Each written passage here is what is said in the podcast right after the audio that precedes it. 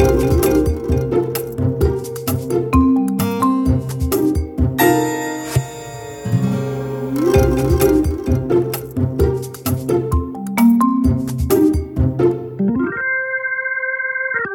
to Managing Marketing, a weekly podcast where we discuss the issues and opportunities facing marketing, media, and advertising with industry thought leaders and practitioners.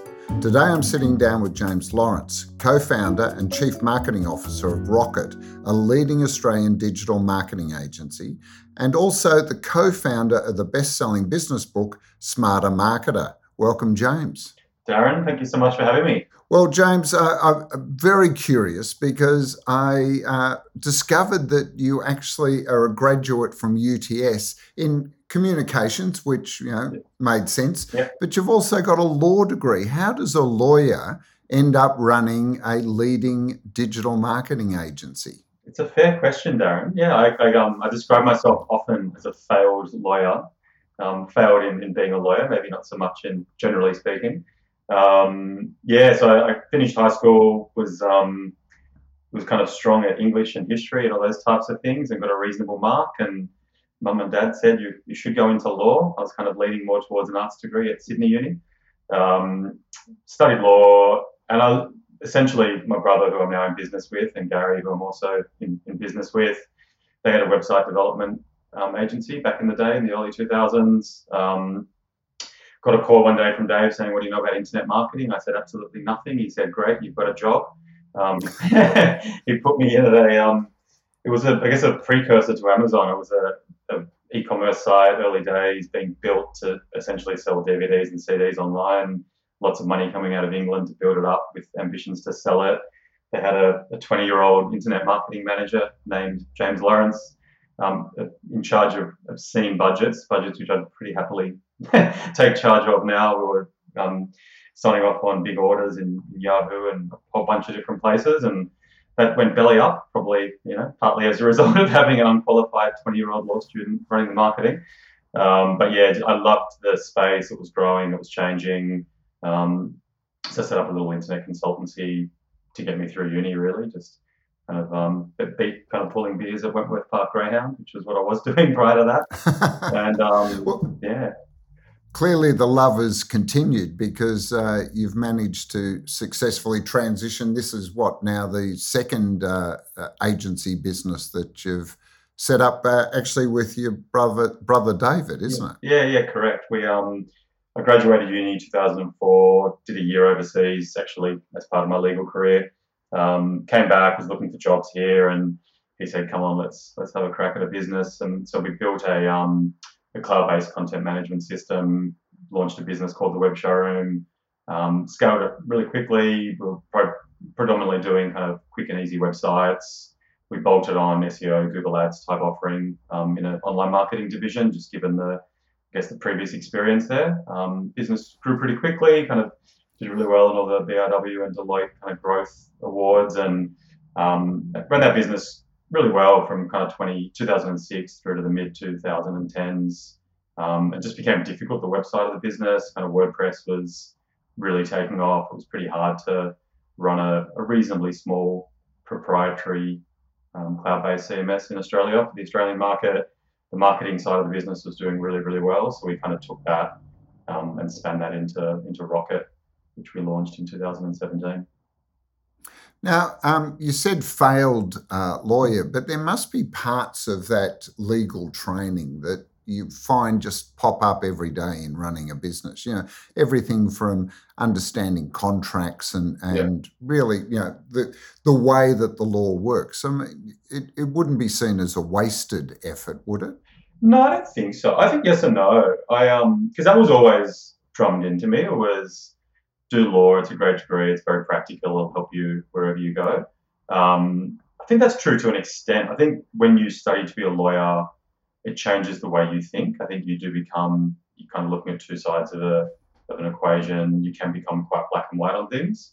Um, in the early days of the business, it was kind of hey, you're a lawyer, review the terms and conditions, review the contracts with suppliers and um, and the contracts that we would have with clients. But honestly, I um I just didn't really I, I enjoyed the public side of law. Like I, I kind of um I would have gone into criminal law or um, international law. The, the, contract stuff, I didn't like it. I don't think I was overly good at it. Um, so I'm really happy to defer all legal matters to our to, the law firm that we use, and I think I've almost had to um, deprogram my brain to actually be a marketer and a business owner as opposed to, to be a lawyer to some extent. Yeah. it's interesting you said that because uh, you know it, it's um, law is one of those professions that uh, people either go you know go into for uh, for the sort of satisfaction, but also the money. I mean, everyone knows that commercial is where the money's at, yeah. and the crime doesn't pay. Correct. Unless yeah. you're working for the uh, for, for, the really successful drug dealers and blackies, your, your, your petty uh, you know traffic offences and whatnot, not so good. But I'm kind of I find myself surrounded by lawyers. Kind of my brother's a barrister, the other brother, and my friend, my good mate, is a barrister, and I've still got a lot of friends from uni. So I, I still feel like I get kind of um, exposed to the space for better or worse. Yeah. Now, how would you classify? Because you you talked about you know how um, Web Showroom was the early days of building websites, whereas Rocket's much more about the marketing and using digital marketing. Uh, you know, for people to get a, a, good sense of what the difference is between the two from your perspective, you know, clearly, you know, websites are still a part of uh, an organisation or brand's digital presence. Yeah. But what's the focus now? Yeah, for sure. I think for us, it was just a case of specialisation. Where um, we're we're not a huge agency. We're about fifty staff in total. Um, really hard. You can kind of specialize in different ways, whether you go a vertical specialization or whether you go into kind of a subject matter or product or service specialization. And for us, with the types of clients we work with, we just felt we couldn't be great at building websites and then also be great at running performance media, running SEO, um, those types of things. So for us, we just made the decision to stop doing any web dev from scratch. But we obviously will jump into the tools. We've got a, small dev team that will work with clients to make SEO changes. Um, but for us, we, and I think over time we're doing. It's kind of funny. We're doing less and less as an agency, where we're really focusing heavily into Google. So that's SEO for clients with organic needs, um, Google Ads, and, and, that kind of suite. A lot of paid social as well. then doing bits and pieces in order to kind of help clients in those channels. We've got a creative team. We do bits and pieces with automation and email marketing, but fundamentally it's SEO, Google Ads, and, and paid social at the moment. Now, is this transition part of what triggered the idea for you and David to co-author this book, Smarter Marketer? Is is it that sort of the lessons of yeah. going from yes, you've got your website, but how do you actually generate return on investment from your marketing activities? Yeah, for sure. We um when we were like probably was around 2013, 14, every month would have issues with the website side of the business. it's difficult to make clients happy it's hard to scope. It's essentially the same thing as being a builder of a house. You know, it's a kind of a thankless task to some extent. Um, profit wasn't great if there was anything at all. The marketing side of the business was attractive, happy clients, we're making good money out of it. Um, we it was we had about 100 staff at the time. It was kind of how do we how do we change? Like, how do you move a business? It's not not the biggest business in the world, but it's still, you know, we're, we're, we're a family business, independent business, and how do you kind of make the transition? And so we work quite closely with um, a Canadian consultant called Blair Enns, who does a lot of consulting to creative agencies, digital agencies around the world. Um, worked with him, and it was all about specialization, narrowing your focus, leaning into what you're good at. Um, and then building partnerships and referrals to, to suppliers where you might not be as strong. And as part of working with him, he's like, you've got to codify your knowledge. You've got to put down in writing what is your perspective, what's your perspective on marketing. Um, we didn't, and by that point, we had a lot of experience. We kind of, I'd been doing it since 2001, kind of almost when Google was coming to Australia in terms of Google Ads. Google wasn't the kind of number one search engine at the time. It was LookSmart. It was whole bunch of um, platforms that have come and gone. And so for us, it was we didn't want to write um, you know the equivalent of a Facebook guide or how to do Google Ads in 2015, 2016. We wanted it to be um, a piece that would stand the test of time, and that you know maybe not in 30 or 40 years, but just genuine um, principles that would guide an in-house marketer to help them generate better results um, and put a framework around what they what they're doing. And because for us, the early stages of digital kind of weren't even marketing. Like it was a very technical pursuit. Um, almost just being there was enough. Like it was, we were trying to convince businesses to, to, to buy Google Ad Space, not to kind of optimize and beat the competition. It's like, hey, take some take some budget out of Yellow Pages and move it into um, into Google. And by the time of writing the book, that wasn't the truth anymore. Like it was the old school marketing tactics, um, things that have worked for. And I think the, one of the opening chapters of the book is about an account manager walking across the agency floor, reading out excerpts from this book, and it was all about split testing ad copy, um, how busy your your end user, uh, your prospect is, and how they're time poor, and um, the importance of cutting to the chase and web copy uh, and copy. And we're kind of like, yeah, like what's what's the point? It's marketing, right? Because the book was written in 1923, and, and we're like, hang on, this book, which is you know, almost 100 years old, is encapsulating a lot of the stuff that we're doing as a digital agency now. And I think for us, we've got to that point where digital marketing is kind of just marketing. Yes, there's some differences in terms of technical stuff that um, is super important to get right. So we tried to we're trying to make it a try to put it, put together a piece that um, would stand the test of time, but also take into account that the landscape is different with digital than what it has been traditionally. Yeah, I think one of the interesting things from my perspective is that, you know, the very earliest days, and I'm talking, you know, the last part of last century, digital was all about this idea of interactivity and being able to, at scale, have personalized uh, uh, conversations and engagement with uh, customers at some point around sort of 2005 to 2010 and i think it was with the the sort of rise of the facebooks you know social media suddenly was pushing at scale and becoming just another advertising media yeah. You know that this idea of being able to specifically target and engage a particular audience around what they're interested in disappeared to just blast it out to as many people, which which suddenly put digital advertising on the same level as traditional broadcast or newspapers or any other yeah. type of advertising. It was just about the numbers rather than about that powerful ability to to target individuals.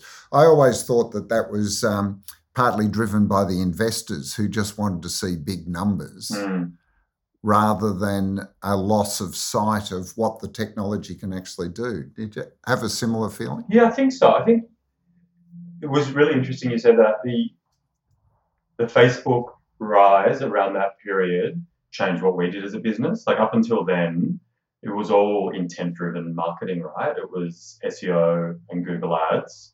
And then how do you optimize a landing page and a website to increase conversion rates? Um, yeah. And that was and this and the pitch to clients was you can't you know the, the classic I'm wasting half my marketing spend I just don't know which half. Digital can solve that for you. Give me 50 grand for Google ads in a month I'll push 10,000 visitors to your website. We'll get the X number of leads we'll track the sales and if the sales outweighs the 50 grand let's just put more in next month. Um, quite linear more technical in nature and less competition. Things didn't have to be done down to the one percenters. Um, yeah and then kind of Facebook boomed, the ad platform kind of then caught up. Um, obviously, those those platforms are all about user growth and, and time in platform, essentially just selling eyeballs. And it and then we started to look at remarketing in Google and stalking users around the, the web with ads that we're not trying to buy tennis shoes, show tennis shoes, and um, and then social targeting got better, and it did kind of flip the switch. And, and I think as we've seen, you've kind of got all of these providers now contesting the digital media budgets. You've got tr- traditional um, agencies, advertising agencies, which is, which is just a foreign space to us. Like you and I have spoken, because our perspective is you've come from this performance digital viewpoint. Um, I think we used to, I used to just look down my nose at kind of the idea of awareness and brand campaigns, and I was like, yeah, vanity metrics, and these agencies are hiding behind these things that don't work. And I've come full circle on that, right? Which is now in order to have great demand generation campaigns and lead gen campaigns working, you need to have the always on brand stuff, whether online or offline. Um, and we just see it clients that invest in long term marketing and advertising strategies are the ones that get the best return from their performance budgets as well. Um, yeah, I think it's McKinsey talk about full funnel. You know, this idea that because uh, performance uh, performance marketing, as you said, was really at the bottom of the funnel there. Yeah. You know that, that, you already had people that were in market. They were searching through yeah. you know search engines like Google. They were do, they were online looking for the options because they were already aware at the top. Yeah. They're in consideration, but you know I think a lot of uh, performance marketers have started to realize that Google will only deliver the same sort of group of, of, of people at any particular time because they're not filling the top of the funnel. Yeah. So if that's your sector, you need to be contributing to filling that funnel. Totally. Like uh, yeah. there's, there's, you know, we've got statistics about everything, but the, in the, actually it's in the book is that uh, in any, and this is obviously an average, but in any given market, 97% of people in that market aren't in market. So yeah. the idea that, and you know, we've seen it well before digital, the car manufacturers that are there marketing to, to kids and to 20 somethings knowing they're not going to buy the car until they're 40 or 50. Um, Google's research around um, paths of purchase in, in travel, uh, sorry, in, in cars, in auto, is that it's 900 touch points from, from when you start the purchase to when you actually go through with it. And we see it again, like we, the channels we still do a heap of work, bottom of the funnel, Google SEO, Google Ads. That stuff still plays a role for sure. Um, but a lot of the work we're doing in LinkedIn, in terms of paid social, into, even in things like Facebook, YouTube, they're not bottom of the funnel channels typically. Like they're, they're channels that you will get a better, a, your best long term return if your the content, the messaging is meeting people at that top of the funnel type type area. Um, yeah. We see it ourselves back in that period you're kind of referencing that you know 2006 to say 2013, and it was it was a different business, but we were spending quite significantly on Google Ads at the time. And I, every month I just know what it was. I'd spend X amount of money, I'd get 300 leads, I could make X amount of sales. I could, every month it would always be the same. And it'd be one click, speak to someone, is it a good fit? Yes, no. We just, there's no client. We are working with um, you know, higher end clients now, but I reckon five to ten percent of the time that would be the journey to work with Rocket. It's now came to your website, read some content, like the signed up to your newsletter, saw you speak at an event, you know, heard you on a podcast, read your book. It's it's just this multi-touch. So for us, it's about how do we go out there and build a, a relationship with marketers, and then when the time's right, they'll come to us.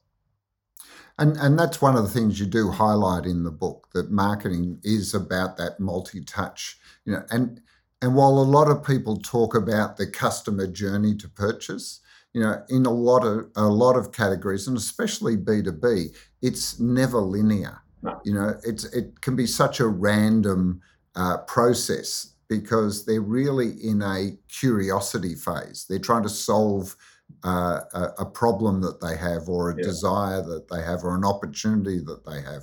And so to be able to sit there, I, you know, I always love uh, customer journeys that are nice and linear yeah. and logical. and I go, you really don't understand human beings, do you? Yeah. And I still don't mind the funnel. Like, it's, you know, we've got flywheels, you've got all these different depictions. I don't mind it in the sense that um, it's illustrating the fact that you know, there's there's certain activity that should be done without the intention of making a sale, and certain activity that should be hmm. a bit different. But that's right. Like it, we do a lot of work in B two B, and we'll you know we'll have a, a marketing manager come to us and say, "I've got great news. I've just you know sales aren't great this quarter, so I've just got you know an extra eighty grand to to pump into a, a demand gen campaign because we, we need sales." And yeah. the response is, "That's great, but you're selling seven figure software and it's a it's a three year lead journey from when someone might be thinking of signing off on the system to actually procuring it. And the idea that you're going to miraculously force you know clients hands down that path and fast track something that is will take years it's just not how the journey actually works. Um, yeah. so i think it is um, it's flipped right? Uh, you know we, we always talk to clients about um, in the 70s and 80s if you know, the, the, the seller had all the power and life insurance sales and walking door to door. And if you walked into a car dealership, the sales rep had all the collateral and then had the pricing and they had all the power. And the, it's flipped. The internet has made it that as customers, whether in a B2B or B2C context, we do a lot of our mm. research, um, a lot of our consideration before we've even picked up the phone or filled out a form. Um, yeah. So if you try to only get reach people once they've already made up their mind, then you're probably not even going to be in the on the panel to be procured, right? Yeah, I, I, probably my science background, I think of the funnel as a particle accelerator shaped like a funnel, and that the the consumer is like a cloud of electrons. I'm well out of my depth here, Darren. You're going to have right. So they they're, they're buzzing around, and when you turn on the funnel, it's all about trying to encourage as many of those electrons down the the funnel as you can. but yeah. Like good good quantum uh, particles, they can appear anywhere at any time and yeah. in any state. Yeah and you have no control over that whatsoever. And that's what I like about it is that it constantly reminds us that no matter how we build these models, yeah. there's always a huge amount of uncertainty.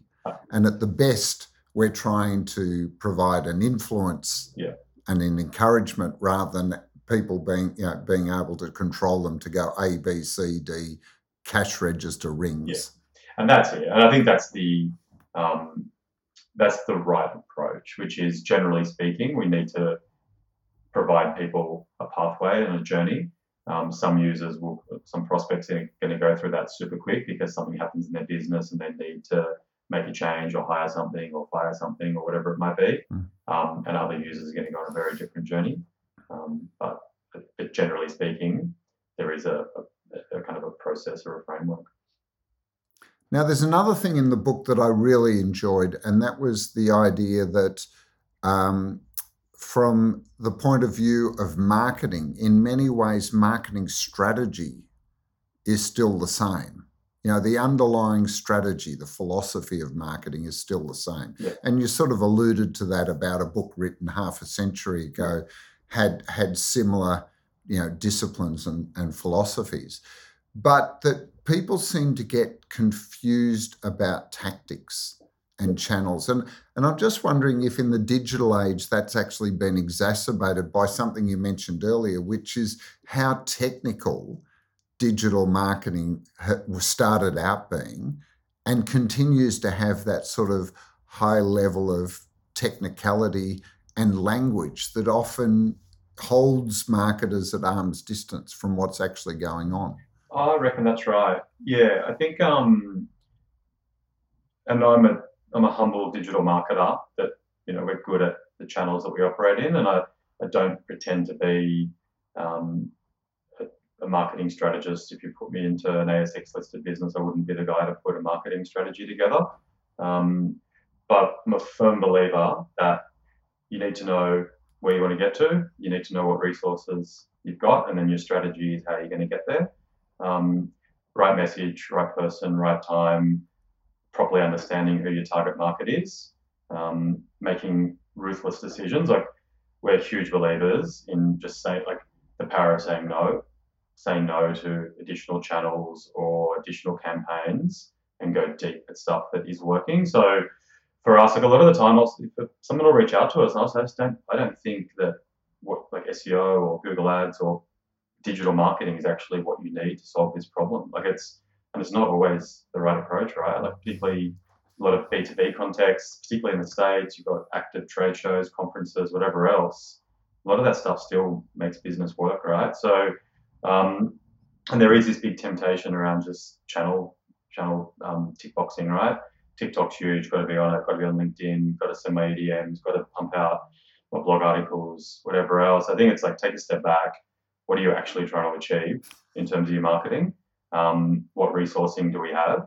And then what's the plan? And um, that's not to say like a lot of this, like, a lot of stuff just is important. Like as you touched on earlier, you need a great website now. Websites are the center point of digital marketing activity, word of mouth referrals, potential employees. Um, generally, you want a really strong SEO campaign that's it drives most of the traffic around the net. It's um, performs better in a B2B context. Um, I think most businesses have some um, should be considering Google Ads at some level. The breadth will depend on what they're trying to achieve. But I think fundamentally it's marketing, right? Who's, who's your target market? What do they do? Where do they play? How do you move them? Um, how do you give them what, what's good for them, not what's good for you? Um, so yeah, yeah big believer in that. It's an interesting point you make around you know the multitude of channels because you know, it's not just uh, TikTok's the latest hot thing, mm. but uh, what are you doing about NFTs and uh, what are your plans for the metaverse? I think is the the hot topic that you're reading about at the moment, and yet marketers have limited budgets. They have limited resources. Yeah. You know, a, a good business model is actually defining a marketing budget that with a target of what's the return on that investment yep. to actually justify the budget. And it's it's a I guess it's an eternal it's an eternal challenge in businesses, right? But it's often I don't know we, we we come in and often we're almost impartial. Like we're coming in, we're dealing with an in-house marketing team, and if we think something's just not realistic or not not right, often they'll bring us in and we'll be talking to C-suite or CEO, MD, whatever it might be. Um, but I think it is right. It's about what's where does the business need to get to, and if it's revenue of X or whatever it might be, what's a reasonable amount of money to spend on marketing? Is it five to seven percent? Is it seven to ten? Depending on are we trying to grow? Is it an industry that um, generally spends more or less on marketing? Um, and then you, you can't come at it from these are all the channels and these are all the tactics, let's do them and do them with this. It's got to be what are the activities they're going to take us where we need to get to.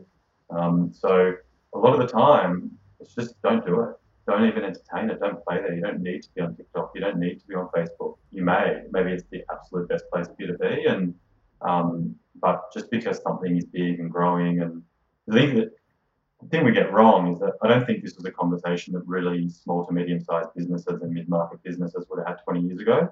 I've got to be on TV, I've got to be on radio, I've got to be doing flyer drops, I've got to be on Parramatta Road, because they would have just gone, this is the way we market our business. Um, but with digital, is this we're missing stuff and it's changing so quickly, we've got to be everywhere, um, and it's just not right. Yeah, look, I think, and, and I'm glad to hear you say that you actually advise clients that you know they shouldn't be in some channels if those channels aren't right but you know i think there's a huge amount of fomo you know fear of missing out and it's actually driven by the fact that so much of the industry sales around media channels actually plays to FOMO. You know, I, I have this joke with people. I say, when was the last time you talked to a social media strategist that didn't recommend social media?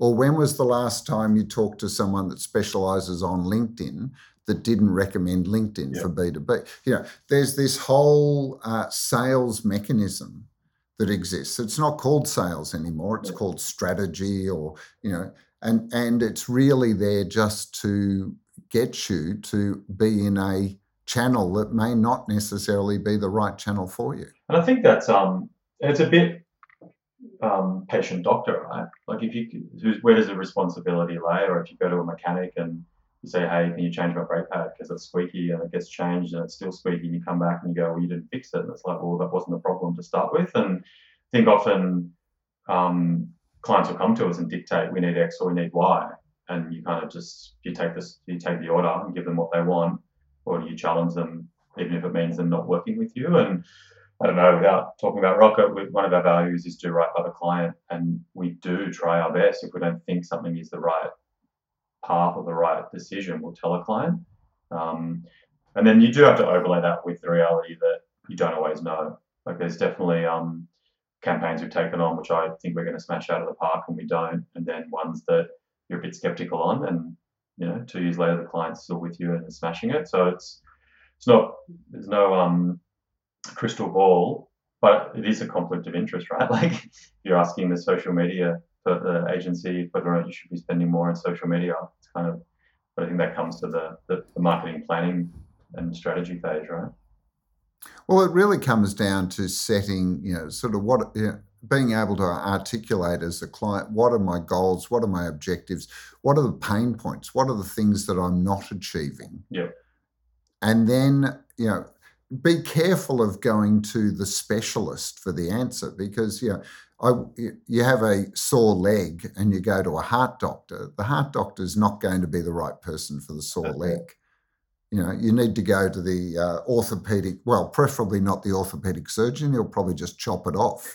um, but you know what I mean? You know, you need to be able to get that advice. I actually find a lot of marketers feel that they have to go to their agencies, whatever area, yeah. and specify what they want because what they're scared of is specifying what they're trying to achieve and being sold a solution that's actually not going to achieve it.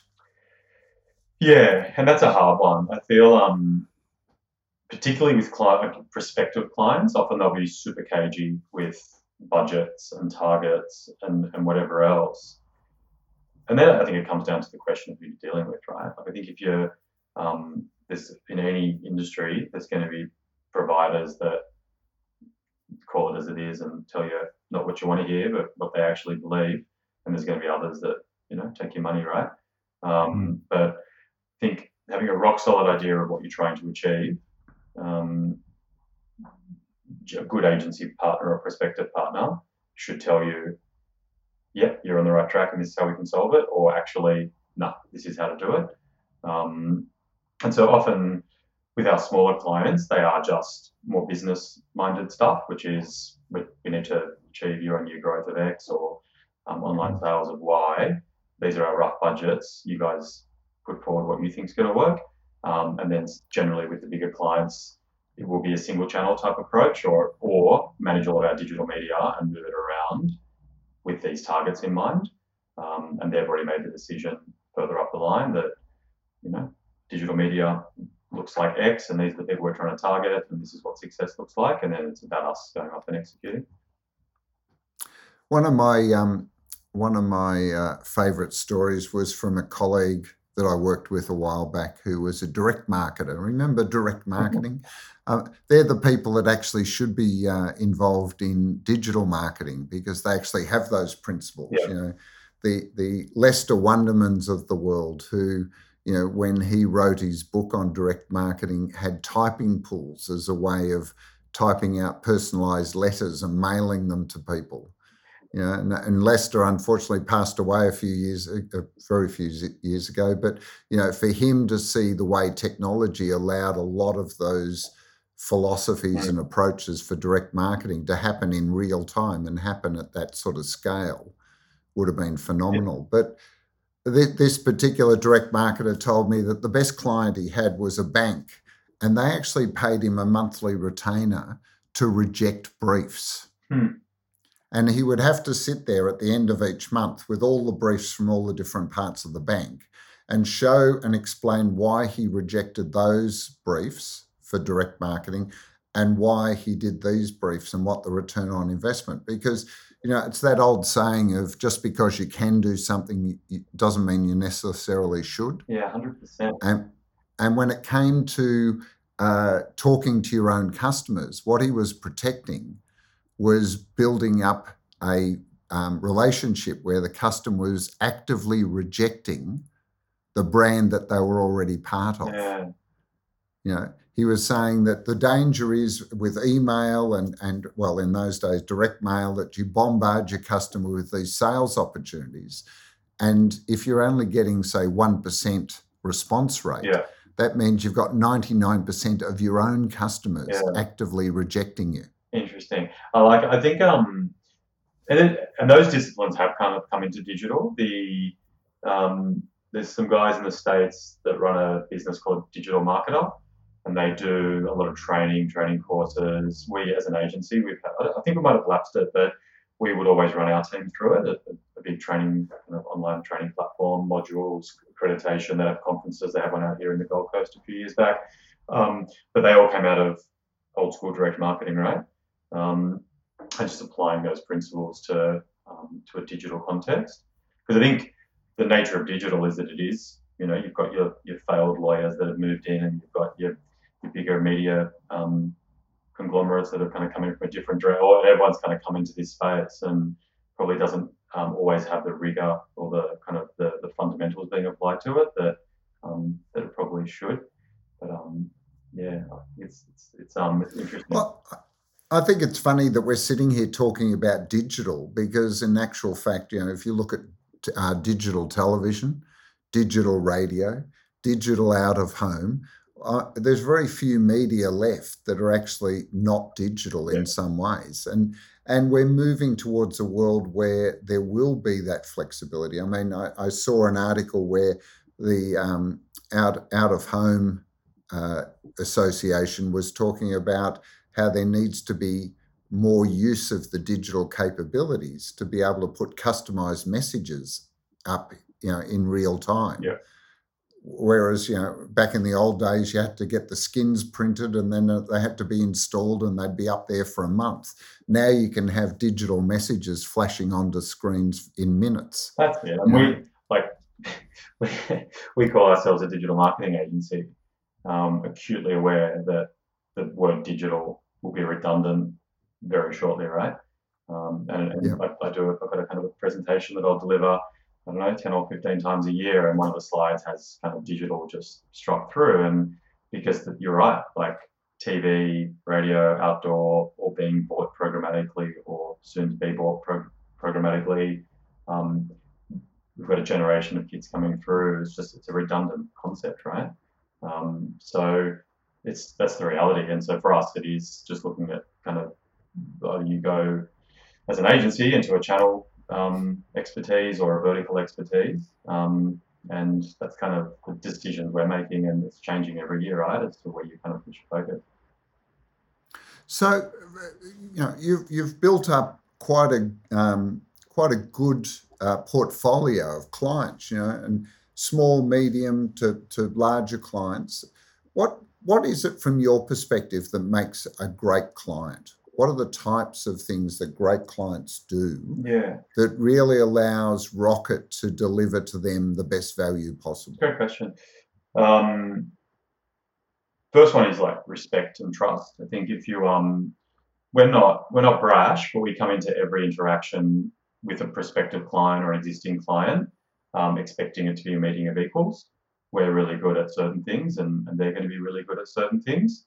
Um, you need to give your agency partner trust, leeway, and let them do what they do and, and do it well.